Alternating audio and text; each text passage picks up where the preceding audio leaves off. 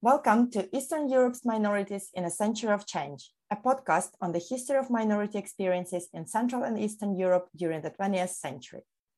This series is part of the Institute of Historical Research Centennial Commemorations Our Century, looking back, thinking forward, and has been organized by the BASEES Study Group for Minority History. It was made possible through the help and support of the British Association of Slavonic and East European Studies and the Stanley Burton Center for Holocaust and Genocide Studies at the University of Leicester. The study group is a forum devoted to researching minorities in the national and regional histories of Central, Eastern, and Southeast Europe and promoting closer scholarly collaborations. For more information, please visit our website at studygroupforminorityhistory.com. I'm Olena Palko, and today I will be talking to Natalia Aleksiun, Harry Rich Professor for, of Holocaust Studies at the University of Florida, about Poland's Jews in the 20th century. Natalia, welcome to the podcast. Can you start by telling us a little about yourself and how you became interested in Jewish history? Uh, thank you, Elena, for inviting me. And sure, um, so I uh, started uh, training um, in history in Poland in the 1990s. And I was uh, trained at first as historian of Polish history and East European history. But I think at the time, a lot of us uh, young, uh, young historians were puzzled by voids, by, by silence, silences in Polish uh, historiography. And one of the big silences was the absence of Jewish voices, was the absence of Polish Jewish history uh, discussed as part of Polish history, especially in the modern period. So in the course of my, um, my training, I started shifting from my initial uh, interest in writing about the Polish uprising against, uh, against Russian um, uh, Russian oppression in, in, 1863, I started shifting to uh, writing about Polish Jewish history, and I became particularly interested in uh, aftermath of the Holocaust. Uh, this was at the time yet not really as much of a big field as it is today. Uh, there was much less written about it, and I was primarily asking myself first about emigration of Polish Jews after the Holocaust, and then when I was writing my PhD about the Zionist movement um, among the survivors, I was interested in questions of continuity and rupture, the ways that people made political, ideological, but also personal choices uh, after the war. And in a way, what I was really asking is not just um, a specifically Jewish or Polish Jewish story, but also how in those immediate post-war years, uh, the vast majority of survivors decided to leave Poland and how Poland in a way became a country, not just with a void in historiography, but also this absence uh, of, of Jewish presence. Um, so I only understood it actually late, later on how much this was an inquiry into my contemporary sense of Polish society as much, as, as, much as it was a historiographical uh, question. And after uh, Warsaw, I was uh, studying in uh, Jerusalem and in Oxford, and then went to NYU, to New York, to Skirball Department of Jewish Studies for what seemed like just one year of um, Fulbright Fellowship. But um, then, um, just in 1999, actually, I discovered how much of uh, Jewish studies there was, how much of a huge field this was. At the time i think in eastern eastern europe not only in poland uh, um, jewish studies was not uh, as developed. We didn't have the books we didn't have the journals we didn't have the access to this tremendous amount of knowledge that has been generated. So i decided to pursue a second phd in jewish studies and i did this at nyu and i wrote at this point i wrote um, a book a dissertation that later became a book on um, interwar Polish, Polish Jewish historiography. Your most recent research focuses on Jewish experiences in the Second Polish Republic. For the benefit of our listeners, could you tell us what makes interwar Poland so interesting for scholars of Jewish history? How crucial would you say the dynamics of local interethnic relations were in interwar Poland, particularly in relation to the Holocaust? This is a great question, and it will let me uh, say a few words about my book, indeed, but also some of the, I think, still opened big questions of this field.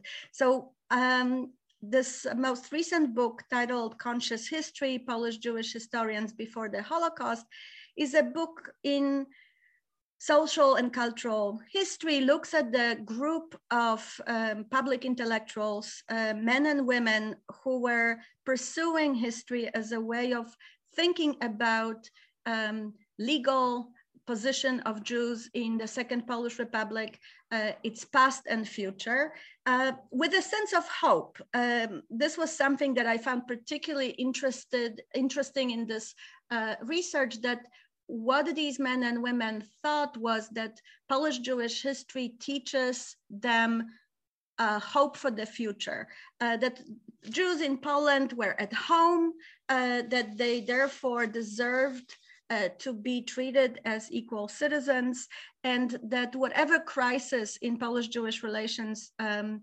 Polish Jewish community of three and a half million experienced at the time, uh, especially in the second half of the 30s, but also earlier, uh, that this uh, may pass, just like there were moments of crisis and violence um, in, in, in historical past. Um, now, this book, I think the story in a way um, shifts one, uh, one way of our thinking about Polish Jewish history in a second Polish Republic before the Holocaust. Uh, it's, it's been thought as a particularly political history. There is a lot of work done on parties and movements, uh, on ideological developments, and it's all true. Uh, Polish Jewish community was extremely politically active and mobilized, but at the same time, in aspects such as historiography, people who belong to competing um, organizations and very different ideas about the future between um, Bundist uh, socialists or Zionists, for example. They came together because they believed together in pursuing this historical narrative as one way of uh, creating a useful past for, for Polish Jews today, that is then. Um, but there is also a question of how much uh, Polish Jewish community, Polish Jewish history in the interwar Poland teaches us about conflict. And um, there has been very important uh, research done that um, looks at um, Polish political culture um, in the 19th century, such as Brian Porter with his work um, When Nationalism Began to Hate, uh, where he actually looks at 19th century, but it's very important to see it as as a way to understand Poland's political culture uh, after World War One, um, but also the question of um, political narratives, exclusionary, uh, anti-Semitic narratives, um, and violence.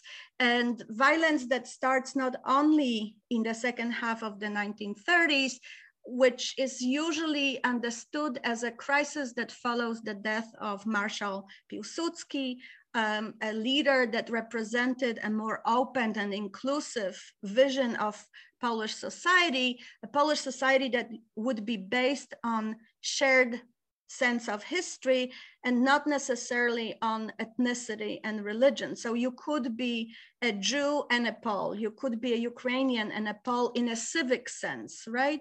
Um, but uh, we see a lot of uh, research done that shows that there was a very, very common um, um, sense of, of Polish nationalism that was increasingly closed, that was increasingly defined in those ethnic and religious uh, terms, and it also could be easily mobilized for violence. So just to mention to our listeners, a book that I found extremely interesting uh, and important, Paweł Brykczyński's book, primed for violence. He looks at the political murder of the first uh, president of Poland, Gabriel Narutowicz, but also newer research on um, pogroms in Poland um, between the two world wars uh, by um, scholars such as uh, Kamil Kijek.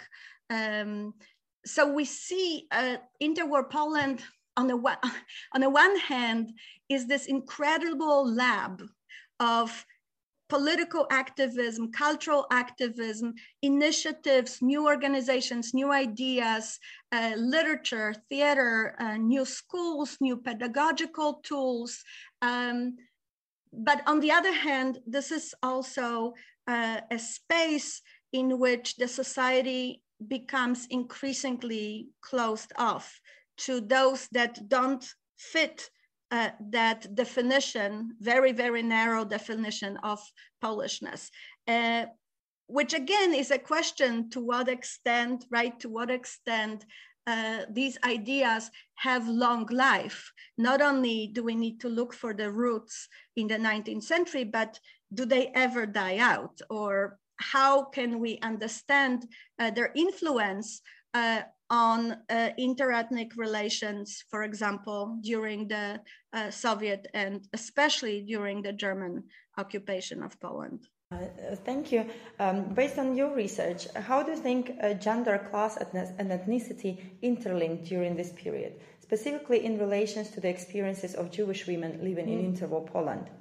Did this double minority st- uh, status make them more susceptible to, to discrimination and being socially marginalized? such as in access to education, professional choices, and family life?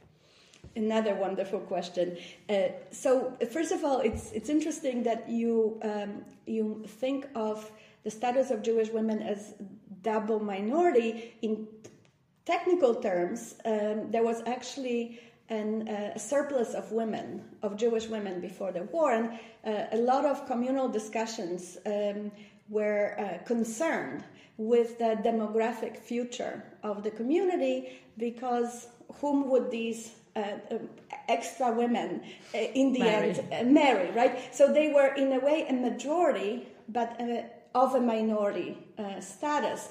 Uh, but they are obviously in a, in a double bind in a way. And I, I can give you an example um, that I, I studied, which, which is um, the situation of Jewish women at universities. Uh, uh, universities had informal uh, quota system, both on um, um, ethnicity, um, race, uh, and gender. So if you were a Jewish woman, your chances of getting into truly desired departments, especially law and medicine, these were two departments that promised a degree of upward mobility, were very slim. Uh, because uh, these universities quite explicitly, if one reads um, the protocols of, of, of the professors' meeting to discuss the coming academic year, they were equally um, anxious about feminization of uh, the departments, uh, of medicine uh, in particular, and of quote unquote being overflooded by Jews. Uh, so there is a double um, Jewish women really are in a, in a problematic uh, problematic situation. At the same time, this is a community. Um, I'm speaking here as if it was a you know a fairly uniform community, but it's not. You mentioned class, um, um so we have we have um, fairly um, upper middle class uh, families and all the way down to um, impoverished and increasingly impoverished lower middle class. Uh, so their experience of both being Jewish and women were often quite different, defined precisely by the kinds of opportunities they had. But again, gender played a role. So as universities are becoming less and less accessible to Jews, especially in the 30s, um, a lot of Polish Jews uh, send their children to study abroad. But parents are much more willing to invest uh, in the future of their sons than they are in, interested in taking the risk. Also, uh, risk in, ter- in, cultural terms, right? To have a young woman uh, studying somewhere abroad, unsupervised, away from the family uh, and the community. So, uh, so access to education is certainly uh, shaped, but I want to mention as well something that was studied by, among others, colleague of mine, Naomi, um, um, and now I'm blinking on the name, um, Seidman. Um, the new experimentations, which are networks of uh, schools for Orthodox uh, uh, Jewish girls, uh, Bais Yaakov schools. Um, and so this is, in a way, again, back to why interwar Poland, second, second Polish Republic, and its minorities and Jews uh, that we're talking about today, what makes it so interesting? On the one hand, it's an increasingly difficult uh, uh, um, situation, but at the same time, we can look at a lot of fascinating new adventures, uh, such as uh, organizing new types of schools, uh, schools for girls, new types of um, curricula for for young Jewish women, um, and I think we will stop here. Um, in your numerous publications on the Second World War, you endeavored to write a communal history of Eastern Galicia. This explores in, part, in particular instances of what you term intimate violence, showing how Holocaust survivors approach the question of local collaboration and assistance and how they try to make sense of their strained encounters with people they had known before the war. How does this local aspect of the Holocaust help us understand the extreme nature of anti Jewish violence in the region? And you touch upon this, but specifically, how much was the mass killing of Jews driven by external factors, and to what extent was it informed by the rise of anti Semitism during the interwar period? Well, we're back to this question. So um, I think um, I, I, think that um, it's not one or the other. Uh, for me, the the intimate violence um, is an indispensable piece in a puzzle uh, because it is ultimately the encounters between uh, between Jewish men, women, and children, and people that they had known uh, intimately, um, that for many really define their chances of survival, surviving or not surviving. These encounters with former classmates, former clients, business partners, neighbors, um, um, nannies, uh, maids, uh, a whole range of social interactions that had occurred before the war and gave them um, greater or less great um, emotional entanglement and familiarity. Uh, this is not always uh, betrayal or rescue by close friends, but, but certainly by people who had known one another on a first name basis, who could recognize one another on the street. And so, what, what it means, I mean, I think it has implications on both. Um, both elements in this in this encounter. Uh, this is for the non-Jewish neighbors, broadly defined neighbors. Um, something that Jan Gross had observed a few years ago already that the Holocaust in Eastern Europe, and that certainly falls on, on Eastern Galicia, uh, Western Ukraine today, uh, is that it's happening in the open, right? There is no mystery as to what is happening and what is being done to the Jews. Uh, there is no question of what one knew or didn't know, the kind of uh, historians of, um, of uh, Third Reich uh, ask of German society. Everybody knew what was happening because roundups and killings and, and deportations, uh, bloody, violent deportations were happening in everybody's plain, uh, uh plain view. Uh, so the element of knowledge is there, and then there is a question of agency. Uh, the degree to which these neighbors were in a position to do or not to do something. And I think that this is what, for survivors, that you started your question is with. For survivors, this was, I think, the most um, painful uh, piece of the puzzle. They uh, saw their former, former neighbors as those who were in a position to take a stand, uh, either to help them or, as they remembered very painfully, very often do quite quite the opposite. Now, I must say that after all the research that I did, I, I don't have um, clear uh, patterns. That is, uh, indeed, in many testimonies, survivors say, uh, you know, someone that they had known from before the war as an anti Semite uh, turns out to suddenly do a very different thing, offer help, or not to take a stand in terms of uh, handing them over, betraying them. Of course, uh, I think that these moments are remembered precisely because they're surprising to the survivors themselves. But, but there is no clean line that we can draw between um, where people stood vis a vis what they thought of Jews, uh, right? How they perceived Jews before the war and how they acted during during the Holocaust. Uh, but then there is also a sense that for many of the neighbors, um, when the occupation, the German occupation starts, uh, it opens um, possibilities for acting out uh, small personal vendettas, um, um, self enrichment projects, uh, things that don't necessarily have to do with an, an, ideology. And that's part of the surprise as well.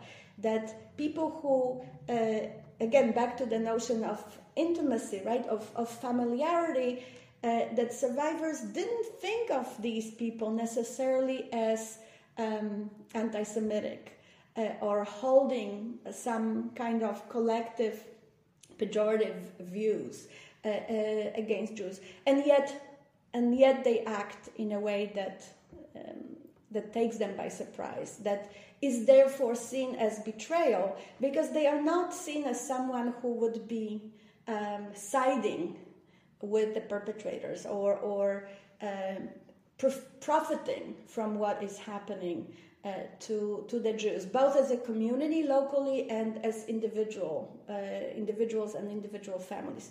Uh, so again, the links are certainly there, but they're muddy, uh, and I think that it makes it very um, interesting to try to make sense of it.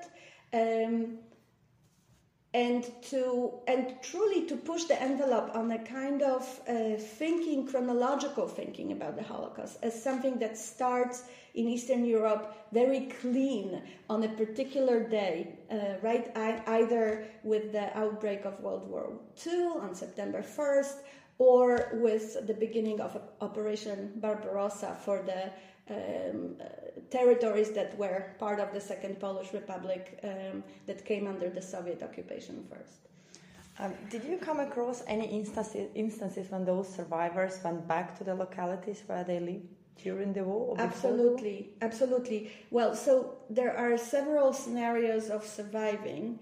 Um, there are those people who, um, and this is the, I think, the largest number, are people who survive by not being under the German occupation at all. That is, those that are deported or who escape or are evacu- evacuated uh, to the Soviet Union, deep in the Soviet Union, before um, the summer of 1941. And they usually, um, many of them, try to go back to their hometowns. And what they describe if they leave testimonies, some of them testify uh, for the Jewish Historical Commission. Some of them testify in uh, court trials, um, but they come to the situation that happened in their absence. So, what they have to say is that their families disappeared, their communities disappeared, and they hear rumors about who among locals had taken place in it. And this, this is, I think, again, back to that intimacy of, of violence. They are much less, it seems, in those testimonies concerned with uh, particular Germans, uh, right? The Nazis, because they are not familiar entities. They came Uh, they they organized deportations. They they were in charge of the ghetto, and they are gone by the time these survivors return. What is um, painful and very real is often the presence of the locals that they hear had been in some ways involved or in some ways uh, profited, right? Um, inherited a, a house, uh, got something that was left behind by the by the victims. Um, and then there are those people who survive locally in hiding, and they are truly a source of very complex stories of of those interacted, interethnic, interpersonal, um, neighborly relations, and they are, as I said, they're very muddy in a way. There are very few, I think, those clear-cut stories of of of, uh, of rescue and of evil. A lot of it uh, changes over time. Uh, some people act one way towards some and differently towards others. Um, but uh, but these are, I think, the most um, comprehensive accounts of uh, intimate uh, intimate violence. And then there are those who survive far away. Uh, my sense from again from Eastern Galicia is that th- these are very few people who.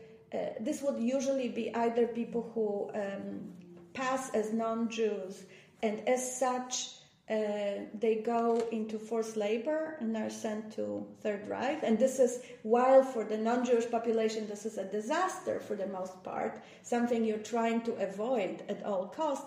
For, for Jews passing as non Jews, this is, um, this is a rescue strategy to be taken uh, as a forced laborer, or uh, who pass as non Jews far away from their local homes precisely because they cannot be recognized because they're not familiar to those around them. So this issue of again i think i'm coming back to it more than i anticipated is not just intimacy but familiarity um, that can be a source of um, support and can be a source of tremendous danger um, thank you now uh, turning perhaps to post-war um, your research has also focused on anti Semitism in Poland after 1945. How did the context of anti Jewish violence change during the early Cold War?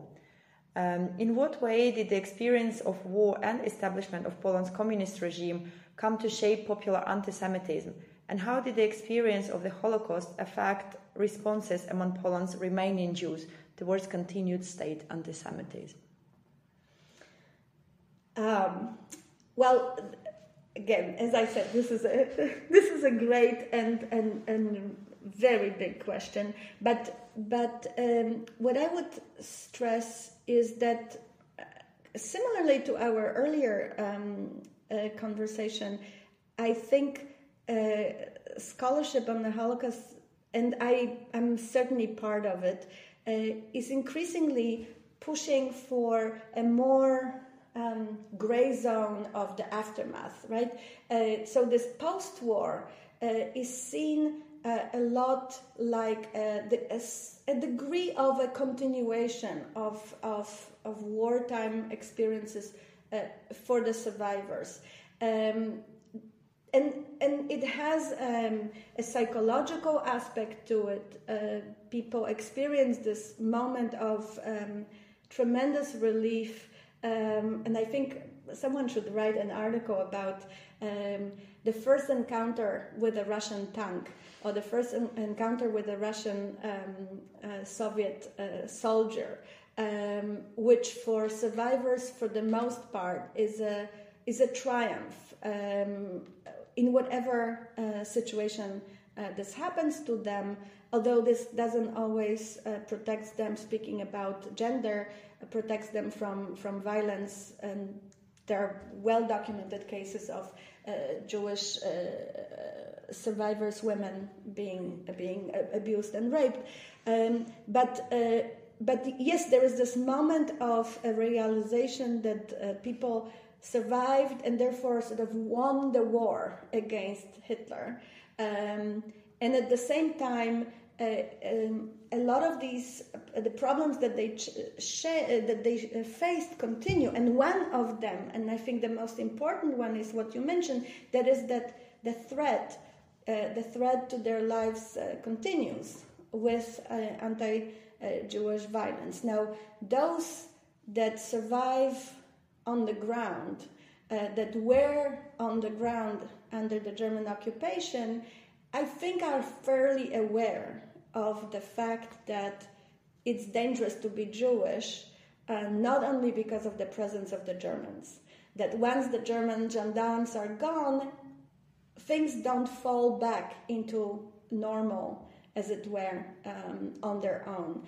And so we have these fascinating stories of people who continue with their assumed names, uh, assumed non Jewish identities, um, um, who continue to wear crosses, who continue to pass as non Jews, not necessarily because they decide to um, change this identity, although some of them do, but this is a continued use of a, of a strategy. Of, of survival, which tells you something about a sense of insecurity, very, very basic sense of insecurity it doesn't necessarily take a pogrom, although obviously the Kielce pogrom of July 1946 is a huge shock and, and triggers a dramatic uh, exodus of, of survivors. But I think it, it triggers this exodus because it coincides with the peak of the so called repatriation of uh, Polish Jews or Jews who were citizens of the Second Polish Republic who returned from uh, inside the Soviet Union.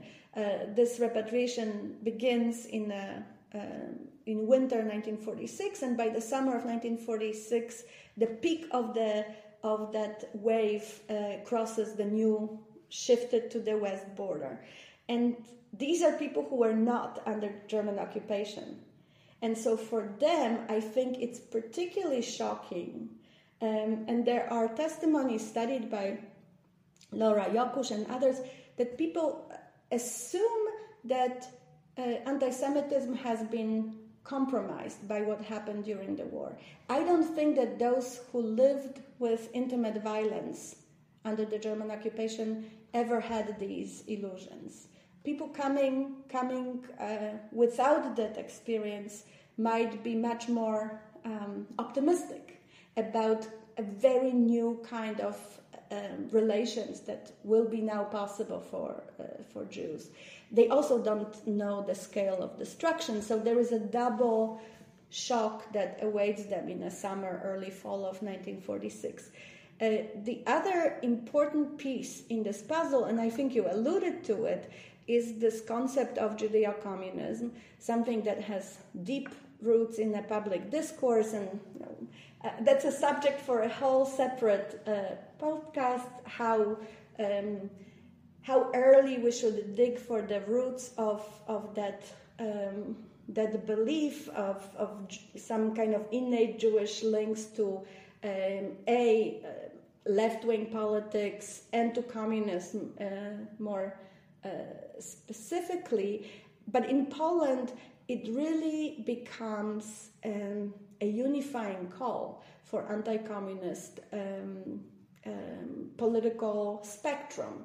Um, and I think it has a, a, an element of a self-fulfilling prophecy because even those Jews who came back from the Soviet Union and who had seen um, uh, and experienced uh, gulags and, uh, and the mighty hand of the, of the Soviet state and are not particularly thrilled by what they experience, even for them, it becomes very clear that there is really no space politically, no space for them to take uh, in the anti communist uh, part of the political spectrum.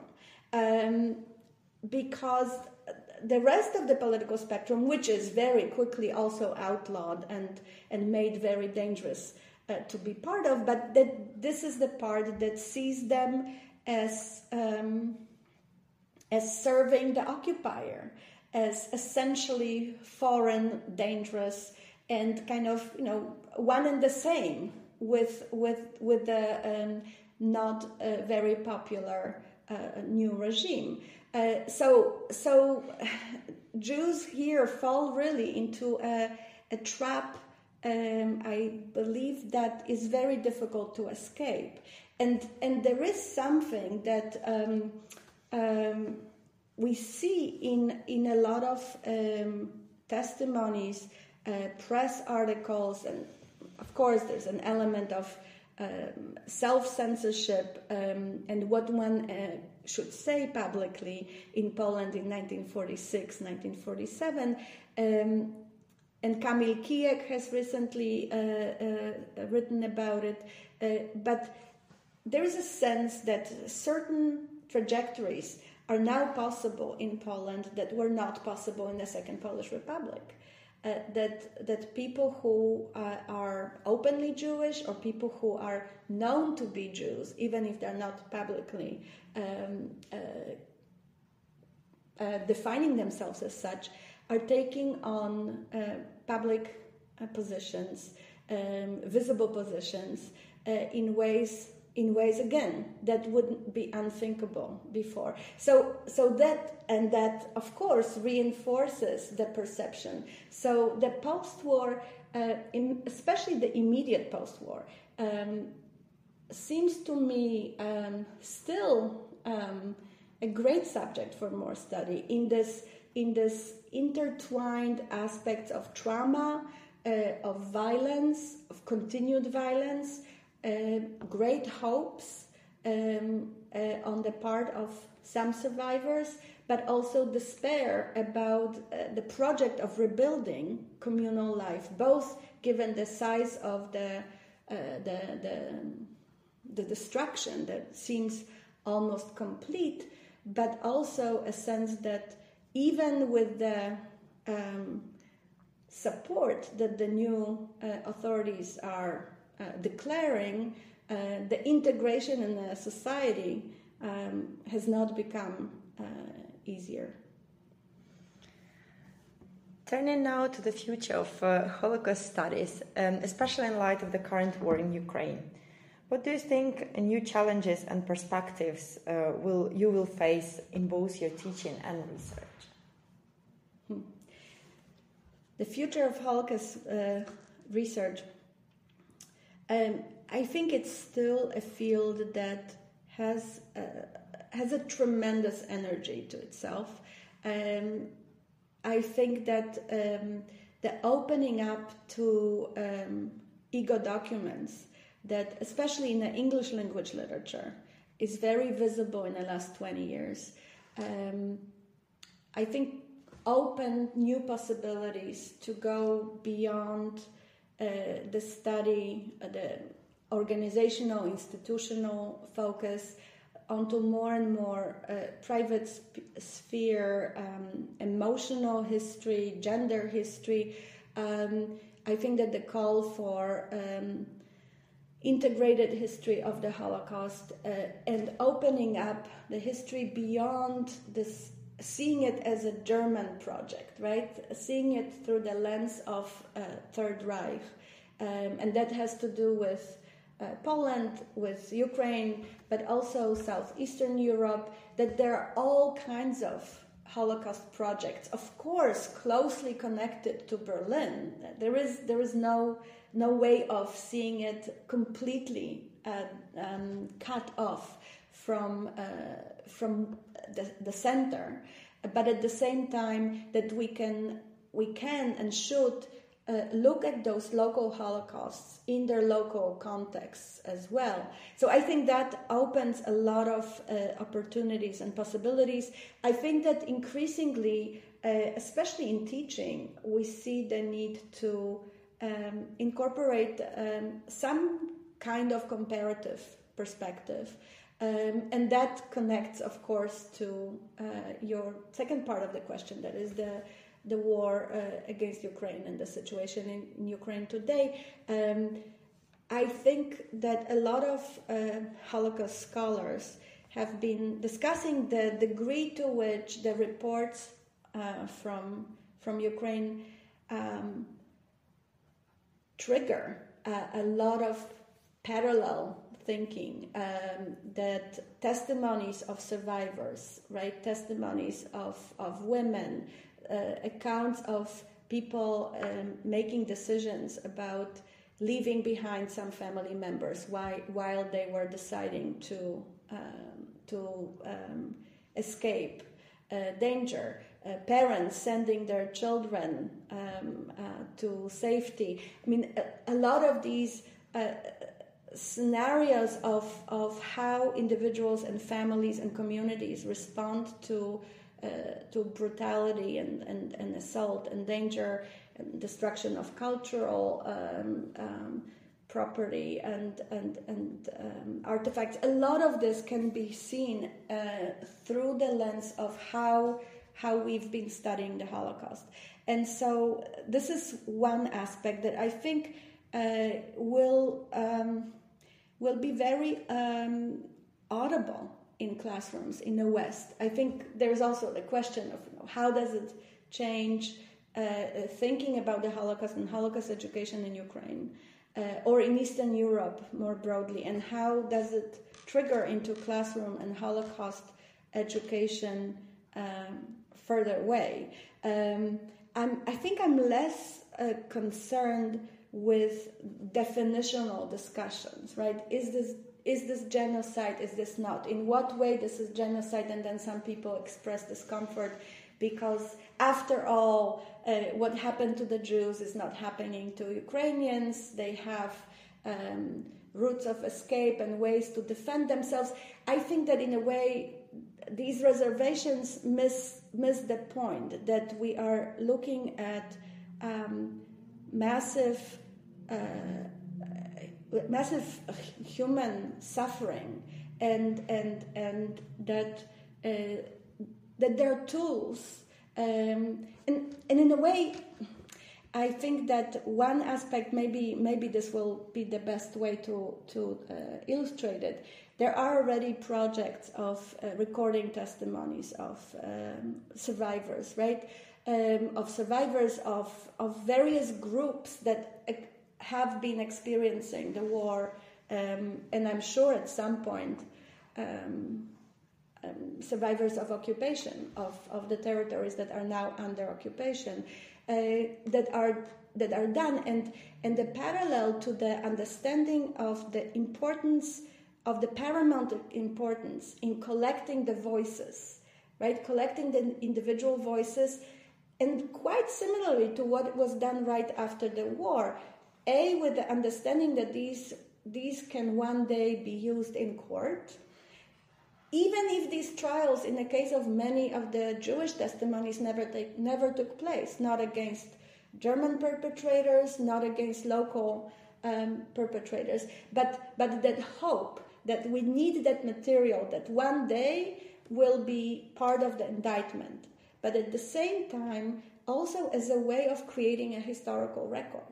Uh, so for me, this is maybe one of the most powerful moments of, of synergy, of, of parallel. And I don't know whether people who create, and I'm so grateful to them, who, who have created and who continue to create these projects, also collecting blogs, right? Collecting diaries written um, during the war already.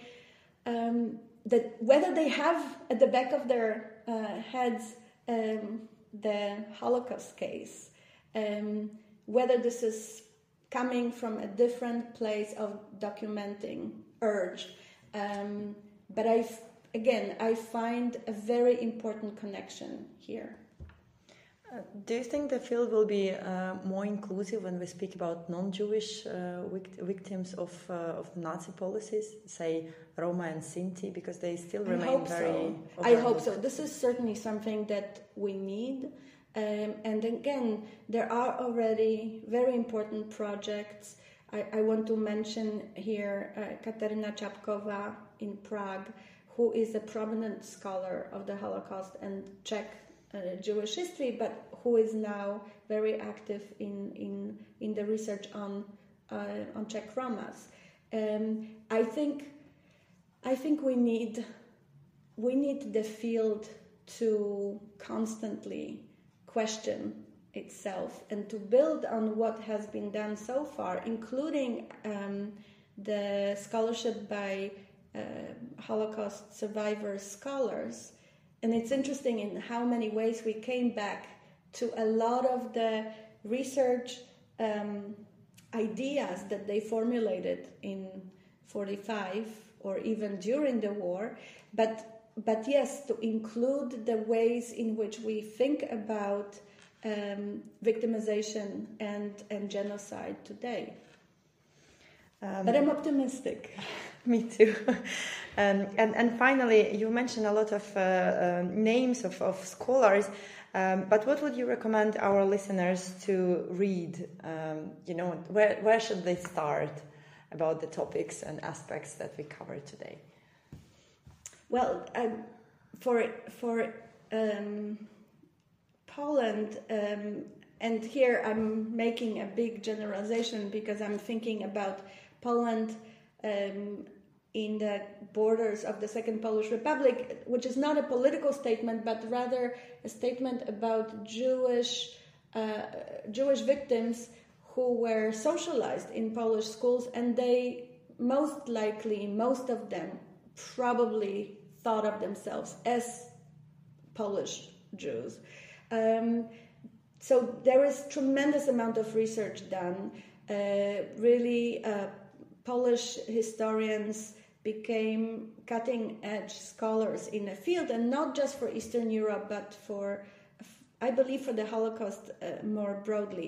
So I would very uh, much recommend um, Barbara Engelking, uh, whose work has been um, translated into English. Um, um, and and her center, the, center uh, in Warsaw, um, Jan Grabowski, um, Jan Tomasz Gross, whom I mentioned um, earlier, Joanna Tokarska-Bakir. Um, but if you start, it's it's it's a little bit like a snowball. If you, I think, if you start with these scholars, you will arrive at more and more. And for Eastern Galicia, um, more specifically, I can't recommend. Uh, um, um, I can't I can't think of uh, other um, book that would be so opening for this discussion as uh, Omer Bartov's uh, monograph of, of uh, which takes me back to what we started with how this is a story that is a story of Eastern Europe, that is a story of Jewish history, not just the Holocaust period, and it doesn't start in 41, 39, it doesn't end in 44, 45. Thank you, Natalia, for this uh, fascinating conversation, and thank you for finding the time to, thank to join us. Thank you for having me.